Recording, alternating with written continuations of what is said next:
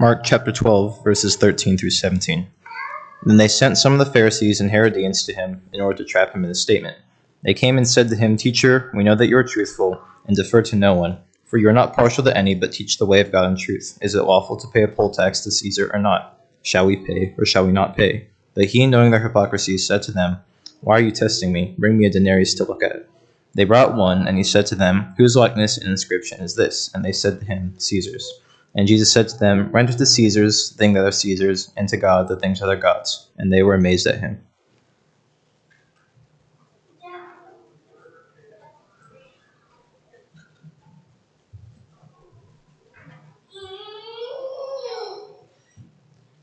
Good afternoon. It is once again a blessing to be together, to be able to spend some time with one another singing songs of praise to God, and we're thankful for another opportunity to look and examine at God's Word. Uh, as we began earlier this year, trying to do this about once a quarter, uh, address some of your questions. Uh, I think that's always a beneficial thing to stop and do sometimes is to look at some of the things that you might have questions or concerns about, uh, especially regarding God's Word and, and spiritual matters.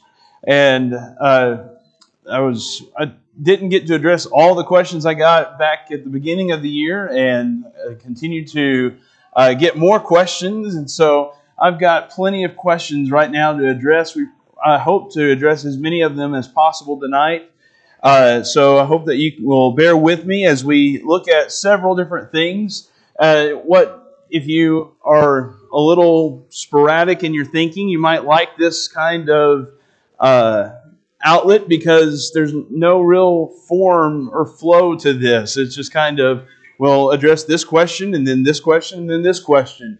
Uh, there's not really a logical progression or anything in terms of the questions that are received, but I hope that you will take out God's Word and study along with us. And what the passage that we looked at in our scripture reading in Mark chapter 12, what fascinates me about this passage of Scripture is that Jesus is asked questions. Uh, as the uh, Jews that they come to him and they are asking him some things, they are testing him and they uh, ask a question Is it lawful to pay a poll tax to Caesar or not? They have a question that Jesus is going to address and answer. Now, they weren't doing it necessarily out of sincerity, they were trying to entrap Jesus. And Jesus answers that and addresses that by asking a question Why are you testing me? Sometimes questions can be asked in return uh, because if if it's a trap. Uh, if you are ever asked a question, men, you know, if your wives ever ask that question, you know, does this make me look fat? You know, maybe you respond to the question or something like that. That might be a way of getting out of that. I don't know. Uh, thankfully, my wife has never put me in that position, so thank you. uh, nevertheless, uh, got a question, and since he's not here tonight, I'm going to embarrass him a little bit. This was, I got this question from my son. He put a question in the box. So I felt like I had to answer this question.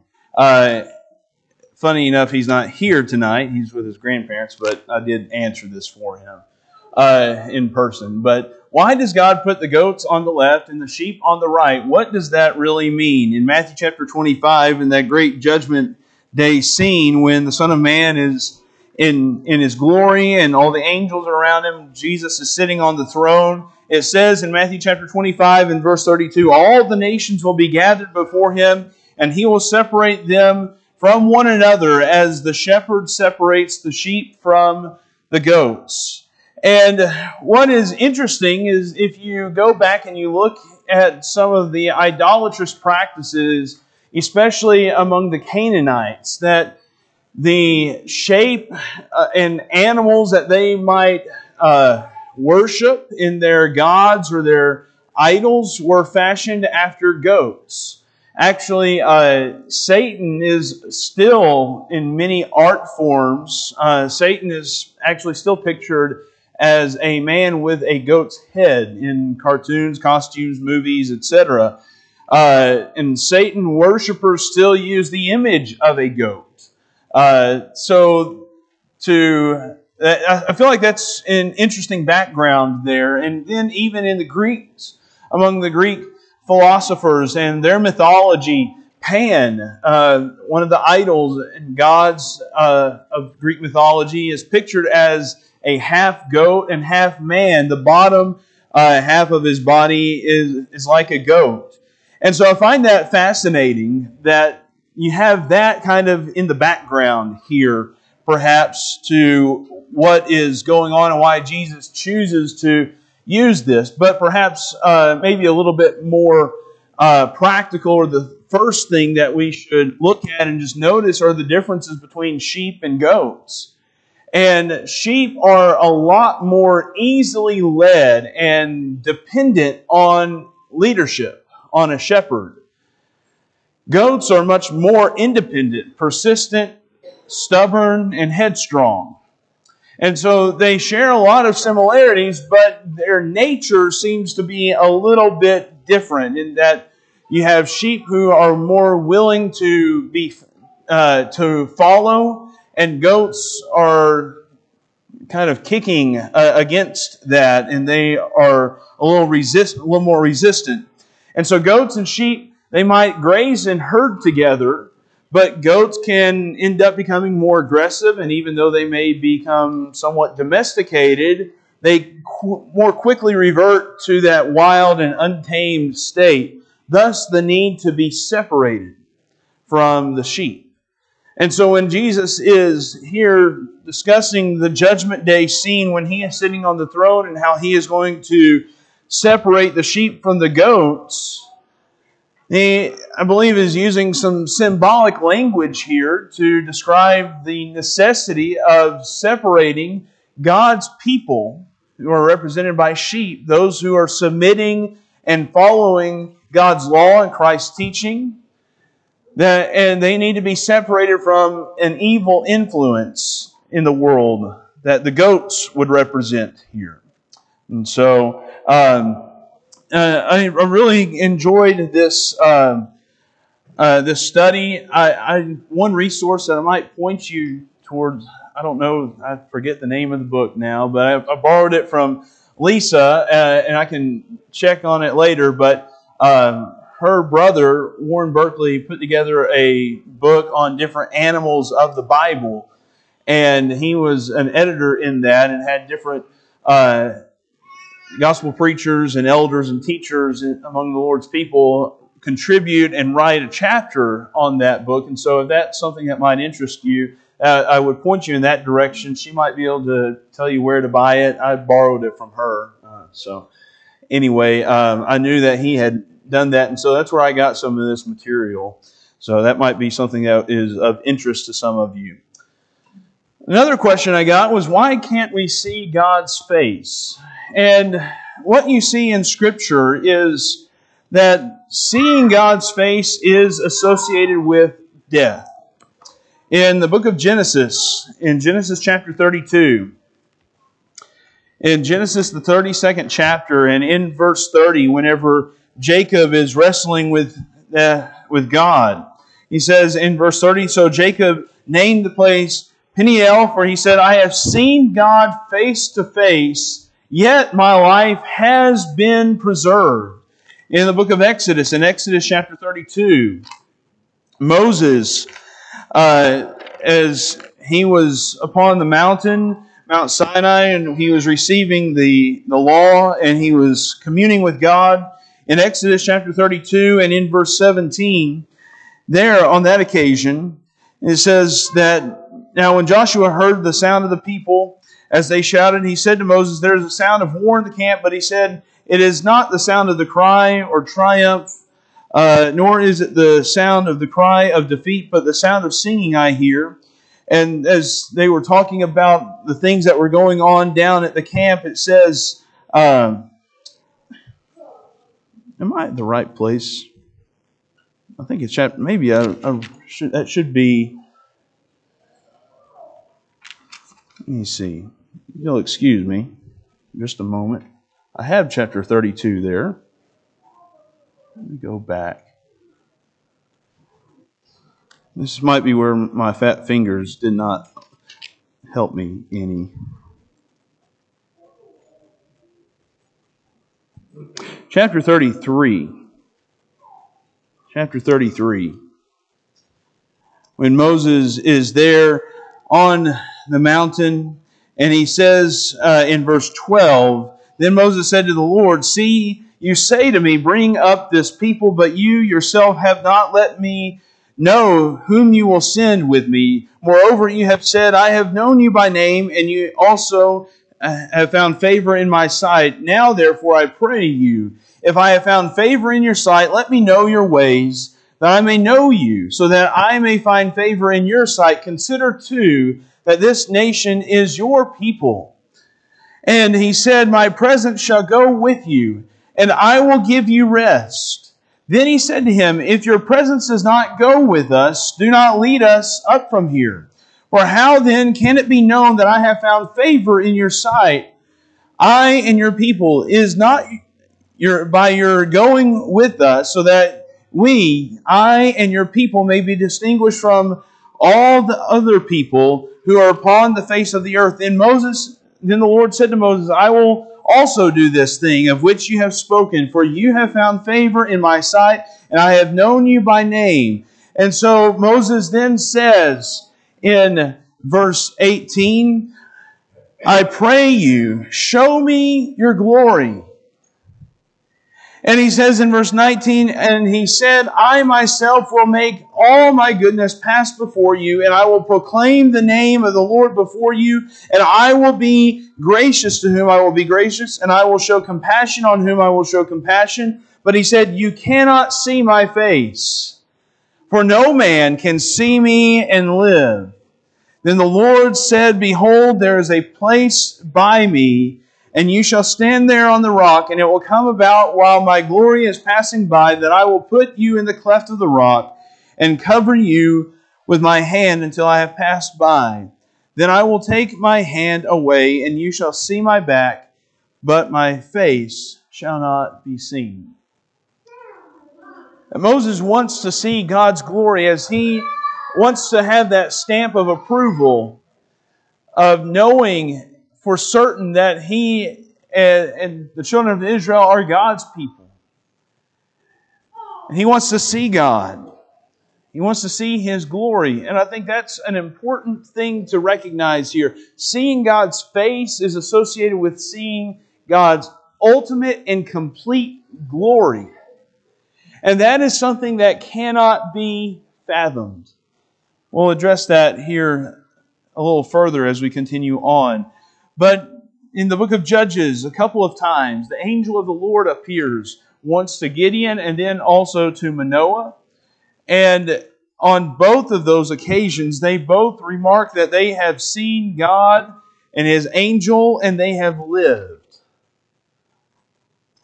And so, seeing God's face is associated with death. Now, interestingly, here on these occasions, uh, these people were exceptions to that rule. They are exceptions to that rule. But there is the principle that if you saw God and His face, then you would die. I think there's also a practical element whenever you think about God's glory, and it's sometimes hard to describe what glory and what God's glory is. But I think Paul does a pretty good job of trying to define that concept for us in 1 Timothy chapter 6. In 1 Timothy chapter 6 and in verse 16, he, Paul says here, as he's describing Jesus Christ and God and his glory and his sovereignty, he says in verse 16, Who alone possesses immortality and dwells in unapproachable light that God's existence, His being, His glory is in this unapproachable light. That if you if you can imagine just the brightest light you've ever seen, then just magnify it by a whole lot. That's the fullness of God's glory and His majesty. And God dwells in that. That's His existence. And so you could not see God. You think about the Apostle Paul, whenever he saw the risen Lord, eh, he was blinded by light, the light that God dwells in. It would be blinding. And so we cannot see God's face because it's humanly impossible for the eye to behold that. And all the exceptions that we saw, God had to change his form in some way. He had to appear in either an angelic form or a human form. But they all recognized and confessed that it was God whom they were speaking with. But Moses, he got to see God's backside, the, the backside of God's glory, if you will. And so he that that's the closest that anyone has come. Until you come to the New Testament. In John chapter 1, in the description of Jesus, in John chapter 1 and in verse 1, in the beginning was the Word, and the Word was with God, and the Word was God. John would later say in verse 14 that the Word became flesh. So God became a man. He changed his mode of being and his existence uh, once again for the purpose to reveal to us the Father. In verse 18 of John chapter 1, no one has seen God at any time. That is, this fullness of God and all His glory. No one has seen that. Only begotten God who is in the bosom of the Father, He has explained Him or revealed Him. Now, one of the things that Jesus does is He shows us who God is. And that while we cannot possibly see God's face, and we can't comprehend His full glory or even fathom that. Jesus came to earth as a man to teach us and to show us and to point us the way into God. And so we cannot see God's face because of all the glory that He is. To see Him would be death. But thankfully, Jesus came in the appearance as a man to show us what God is and His character, His nature, and His love and the grace that He has for us. Another question that I received is Can a Christian vote for a Democrat they know believes and supports abortion? And I want to be very unequivocal in this statement that life begins in the womb.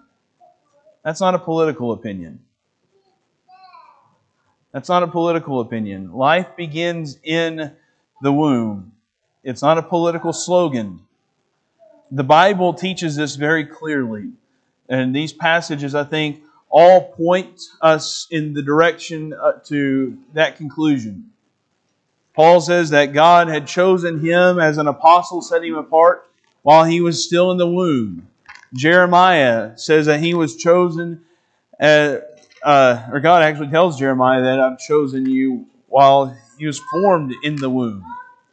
That then in the Gospel of Luke, in Luke chapter 1, in Luke chapter 1 when I think this is perhaps the strongest biblical evidence that life is in the womb. In Luke chapter 1, whenever Mary has found out that she is with child with Jesus, and she goes to her cousin Elizabeth to see her, who is also with child with John the Immerser in Luke chapter 1 and in verse 42, it says, And she cried out with a loud voice and said, Blessed are you among women, and blessed is the fruit of your womb. How do you bless the something that's just a blob of cells if, if that's not life. There's life in the womb. That's the point. And then if you continue on in verse 43, and how has it happened to me that the mother of my Lord would come to me? Notice that Mary is already described as a mother before she's ever given birth. That's something I sometimes like to kid around a little bit whenever I know of a couple that uh, is pregnant and maybe it's around Mother's Day or Father's Day. I like to always try to say Happy Mother's Day or Happy Father's Day to them, and they're always like, I don't have a kid yet, you know. Yeah, you're, you're a mother, you're a father. You may not have the child in your arms yet, but you're a mother, you're a father. I think that's very strong biblical evidence that life exists in the womb. That here you have two pregnant women who are acknowledging the life that is within their womb. Elizabeth's baby in Luke chapter 1 and verse 41, John, he leaped in the womb when Mary came. In verse 44, as Elizabeth says, For behold, when the sound of your greeting reached my ears, the baby leaped in my womb for joy. It's very clear that this that life is here in the womb and when the timing of all of this is really important as well. In Luke chapter 1 and verse 36 it says, And behold, even your relative Elizabeth also has conceived a son in her old age, and she who was called barren is now in her sixth month. So she is at the end of the second trimester, and Mary was starting her pregnancy, being in the first trimester. And so, likely, all of this was taking place in the very first month of Mary's pregnancy. Life was in the womb in the very first month. Job's take on life in the, in the book of Job. In Job chapter 10, I love the description here that Job uses. In Job chapter 10 and in verse 18, in Job chapter 10 and verses 18 and 19, he says, Why then have you brought me out of the womb? Would that I have died and no eye had seen me. I should not have been as though I had not been carried from womb to tomb. If you want to know when life begins and when life ends, womb to tomb, remember that phrase. It's a Bible phrase. Life begins in the womb.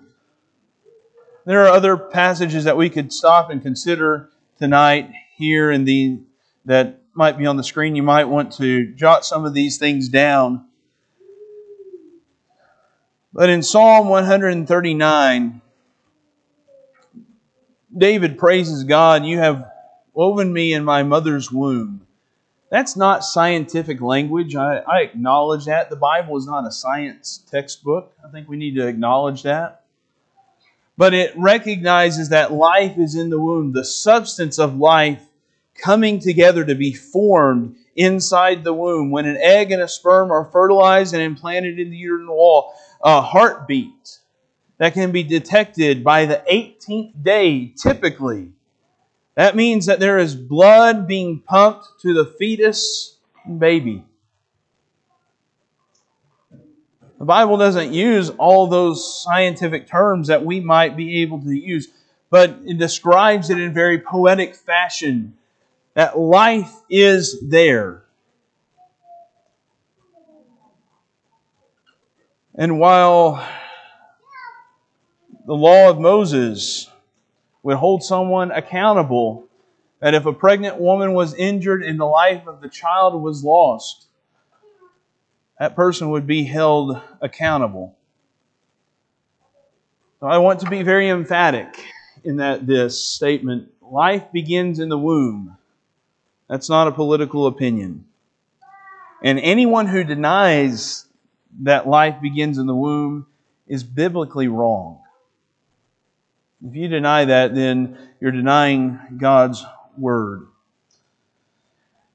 That wasn't what the question was, if you notice that. You might say I'm filibustering a little bit, because the question was can a Christian vote for a Democrat they know believes and supports abortion? Righteousness exalts a nation. Book of Proverbs teaches us that. And if you disagree with anything I say here, then just hold on because I'm probably going to make someone else mad too. Neither political party has a monopoly on righteousness or wickedness. Republican or Democrat or in between. And up until 2018, there was a political action committee called Republican Majority for Choice. That is, they were pro choice on the issue of abortion. There's also a group, in fairness, to, to, to try to be fair, there's a group called Democrats for Life of America that are pro life. And I could give you my personal opinion on the matter, but I don't think that's what is being asked. I want to try to answer from a biblical perspective. And righteousness is what exalts a nation. And if we are depending on a political party or government, then we're going to be severely disappointed. Because I can tell you that I would be disappointed in any anyone who would be pro choice. That's a personal opinion. And as a Christian, when it comes to voting, we probably find it very difficult to vote from time to time because of all the gross immorality that is out there. Presidents have been caught in extramarital affairs. Some presidents have been in second or third marriages. Some presidents and congressmen will lie under the guise of political correctness. Politicians will lie to protect national security interests to keep panic at bay. And that works on both sides of the aisle. And as I was researching some of this, there was that political action committee called Republican Majority for Choice that I was looking into that, and that has since shut down. But there were three Republicans in the House of Representatives who received funds from that PAC, that PAC. And interestingly, Kansas's own Lynn Jenkins uh, received some funds from that uh, group. And I don't know her, I don't know much about her voting record, but she did receive some political funds from that political action committee. And I point this out just to say that as politics can be murky business, we would like to think of things as very black and white and sadly, that's not how things go most often. And I think what we have to do is we have to do our very best to vote for what we feel is right, someone who is going to blatantly support immorality. I don't see how we can, in good conscience, vote for that person. And Something that we might have to also recognize is that if you feel that there is no one worthy of your vote, then don't offend your conscience by voting for them. Anyone who supports what is blatantly immoral, gay marriage, transgenderism, legalized murder, through abortion, we need to ask ourselves if that is promoting righteousness in our nation. If you feel, feel that the answer is yes, vote for them. If you feel the answer is no, don't pull the lever for that person. Because politics can be a very ugly business. I think it's been observed that in our election system, during primaries, you vote for the person that you want to win, and during the general election, you might have to vote against the person you want to lose. That's probably good advice that I've received. But What I know is that politics, while it can be divisive, Jesus, think about this, chose Simon the Zealot, who was intent on overthrowing the Roman Empire. He chose Simon the Zealot and Matthew the tax collector, a Jew who was working for Rome. He chose those two men to be his disciples. And somehow, two very different politically minded people came to work for Jesus as apostles in the kingdom of God. And what we all have to be willing to do is set aside political allegiance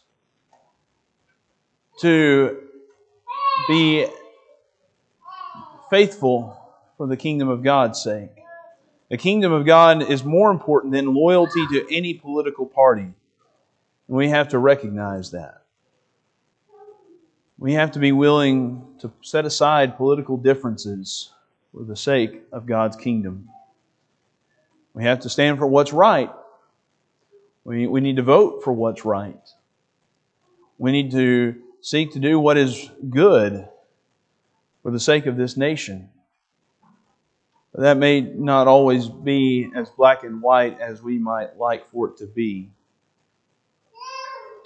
So now that we have stepped on everyone's toes, and I think I saw some looks like, oh my, is he about to answer this question?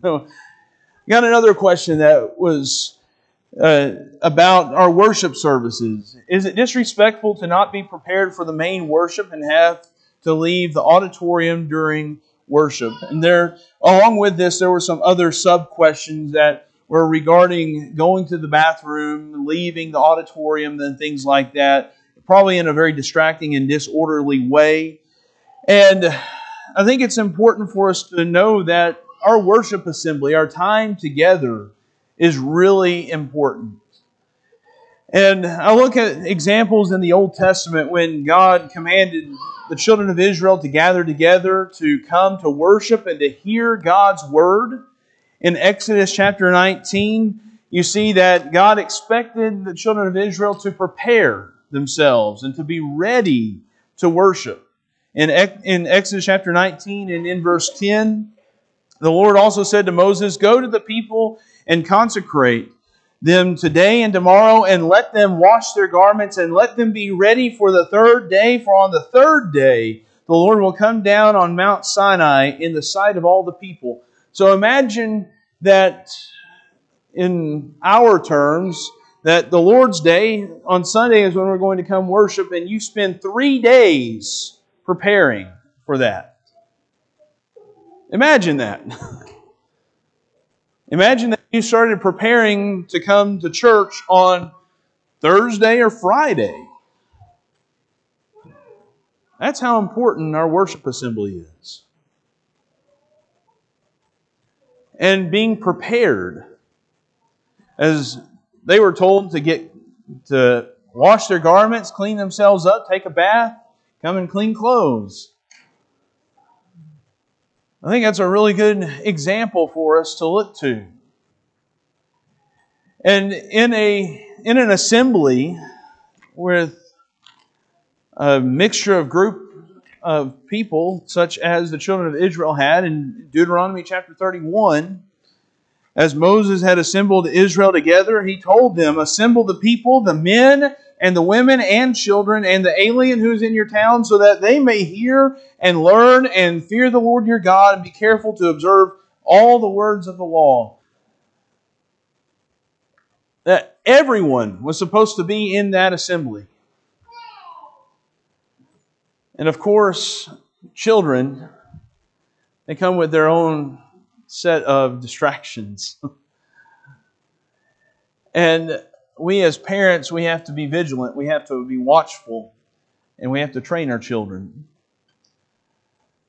And I think I know I will admit this for myself that I'm not perfect. I miss things. There are things I don't see. I might have blind spots that I might need someone to say, hey, Sean, you're missing this. And it might take a few times before really start to see and grasp the problem. I can be a little thick headed sometimes. So we need to have patience and forbearance when we are discussing this issue. Trips to the restroom should not be for the purpose of playing. We need to be careful about that. Parents need to be watchful about how many times are our kids taking a trip to the bathroom, that kind of thing.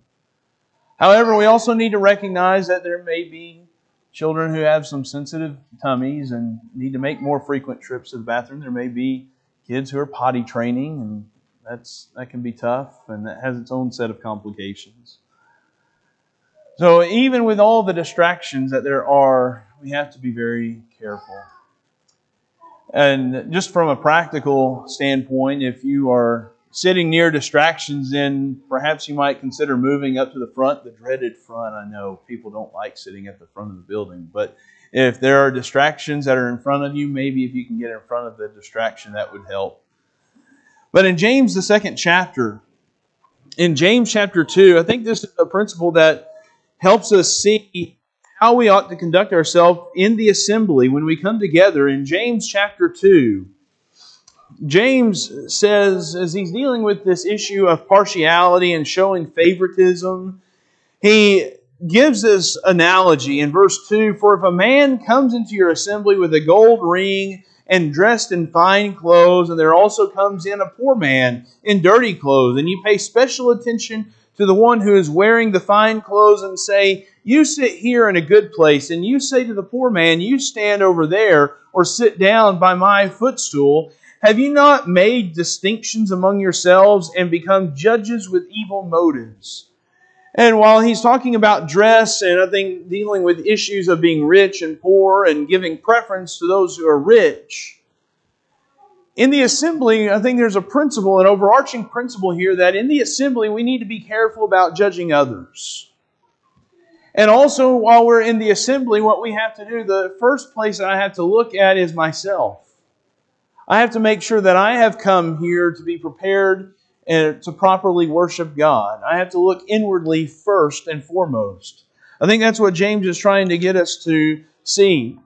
A second biblical principle that I think needs to be uh, brought up is that if there is a problem or concern that you're observing, then go to the parents and talk to them. I, I think most parents, while some might get defensive, I think most parents would actually be glad that you brought something to their attention. I know I would be. Um, if I'm glad you mentioned to me that Zeke was climbing on the car the other day. Zeke was climbing on top of a van. If you know Zeke, then none of er, you're not surprised. uh, I was glad that that was brought to my attention because I was inside and visiting, and then Zeke is outside climbing on top of the Boyd's van. At least it's the Boyd's van, not mine. But most parents, I think, are going to be very thankful you bring something to their attention. Do so in a spirit of gentleness and kindness.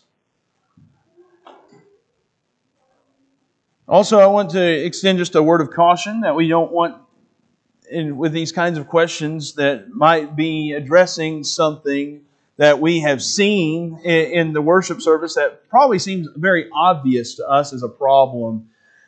Maybe it isn't so obvious to other people, and so we don't want these Q&A nights to become a method uh, for avoiding going to someone when we see a problem. The purpose is to ask these biblical questions and receive helpful biblical instructions and know how we can manage some of these difficult situations. I think that's something that warrants our consideration as well.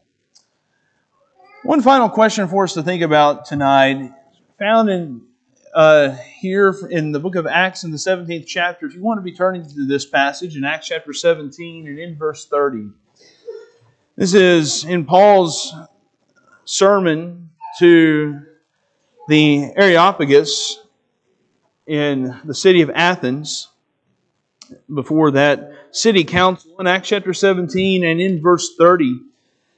Question is, what does Paul mean when he said God overlooked these times of ignorance? What extent did God overlook them? It says there in Acts chapter 17 and verse 30, a passage I'm sure we are familiar with.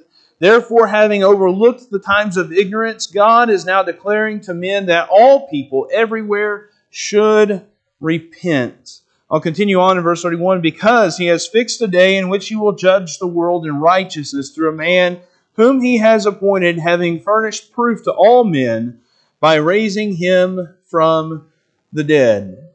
Paul was preaching here in Athens, and he was preaching to them about God, the God that they did not know. You'll remember that these people, they were so ingrained into idolatry that they had this idol that was with the inscription to the unknown God. That this is just how far their idolatry had taken them. And Israel, Israel was the nation through whom the Messiah would come. And for that privileged position, Israel was supposed to become an example for the Gentiles. In Acts chapter 13, in Acts chapter 13 and in verse 47, we see there that it said, For the so the Lord has commanded us, I have placed you as a light for the Gentiles, that you may bring salvation to the end of the earth. The end of the earth is not proof that there's a flat earth and that there's an, a literal end to the earth. It is that about the Gentiles. It's language describing Gentiles. It's a people group. And Israel was supposed to be this light to the Gentiles, to be an example to them. And you think about the ignorance that the people of Athens had. Obviously, the nation of Israel adopted more idolatrous practices than they helped other nations. And so prior to the coming of the Messiah, God permitted ignorance and vain worship through idolatry. Not that he accepted it, but he allowed it to happen. He never commanded it, but he was not going to necessarily just cast people off. He was very slow in his anger uh, in Acts chapter 14, in Acts the 14th chapter, and in verse 15, this is another sermon that Paul was preaching where he was actually uh, called Hermes, one of the Greek uh, gods, and Barnabas was called Zeus. In Acts chapter 14 and in verse 15, it says, and saying, Men, why are you doing these things? We are also men of the same nature as you, and preach the gospel to you that you should turn from these vain things to a living God who made the heaven and the earth and the sea and all that is in them. That idolatry is just vanity. God has provided you with blessings in verse 17, and yet he did not leave himself without witness, and that he did good and gave you rains from heaven and fruitful seasons, satisfying your hearts with food and gladness. That God gave evidence that He was kind to them and that they should see who God is. And while God allowed idolatrous nations to go their own way and to practice their idolatry, He never just fully wiped them out necessarily for a time until the Messiah would come. And I think that's the thing that Paul is really trying to emphasize here in Acts chapter 17 that God overlooked idolatry for a while until Jesus came. When the gospel was announced, then Jesus has been appointed to judge the world in righteousness. That's why Jesus would come. And so, this overlooking that God has, it was not that He was just turning a blind eye, but that He was long suffering. He was being long suffering in all the sins that were before them. But now Paul is saying the times of ignorance and God's overlooking and the delay in punishment for idolatry, that is over.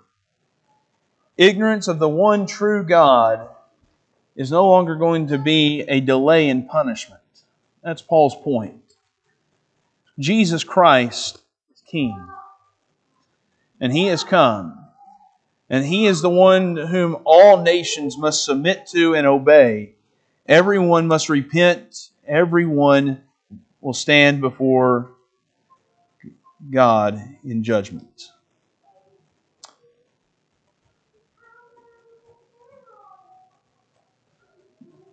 I actually did receive one more question that I think is important for us to answer before we leave? Someone did ask this question. You might remember that at the end of our last question and answer, I ended with this question. I anticipated it, but then someone did actually ask this What do I need to do to become a Christian? And what we need to see is that God graciously gave His Son his only begotten Son as a sacrifice for the sins of the whole world. And we need to believe in Jesus Christ. We need to believe that He is King and that He is Lord. We need to believe that He died for our sins. And we need to be willing to confess that. We need to be willing to confess that publicly that we believe Jesus is the Son of God who died for me. And then we have to be committed to repenting of our sins. Jesus said, Unless you repent, you will all likewise perish. And if we do not repent of our sins, if we choose to remain in our sin, then we are choosing condemnation and an eternity away from the presence of God. We need to turn from our sins. We need to get out of sin and we need to come to God. Seeking His mercy and seeking His forgiveness. We need to be baptized, being buried with Christ in baptism, being raised to walk in newness of life. That is how we are saved. And that is how we become a Christian. A couple of my favorite verses are found in the book of Acts in chapter 18 when describing the conversion of the Corinthians. It says early on in that chapter, and many of the Corinthians, when they heard, were believing and being baptized. Always felt like if there was a, a good verse right there to turn to, that that's it. Because we need to hear the gospel, we need to believe the gospel, and then we need to be baptized right there in one single verse. And then later on, as you continue reading that chapter, you read about Apollos a little bit and how he comes to the Corinthians. It says, And he greatly helped those who had believed through grace. I think these, these verses show us that when we hear the gospel and when we're obedient to the gospel of Jesus Christ, when we are baptized in water and we have our sins washed away, we are trusting in God's saving grace. And so, this evening, if you are not yet a Christian, we want you to become a child of God. We want you to be saved. If you need to come tonight to the waters of baptism, the waters are ready. We are more willing to help you come to Christ. If you're willing to name Him and confess your faith in Him. And tonight, if you are a child of God who's been unfaithful and you've left the Lord and you've not been serving Him as you ought to, then we want to encourage you to come back. God is merciful. God is gracious, and He's willing and ready to extend His mercy and His forgiveness to you. If you would come to Him. Come tonight as we stand and as we sing.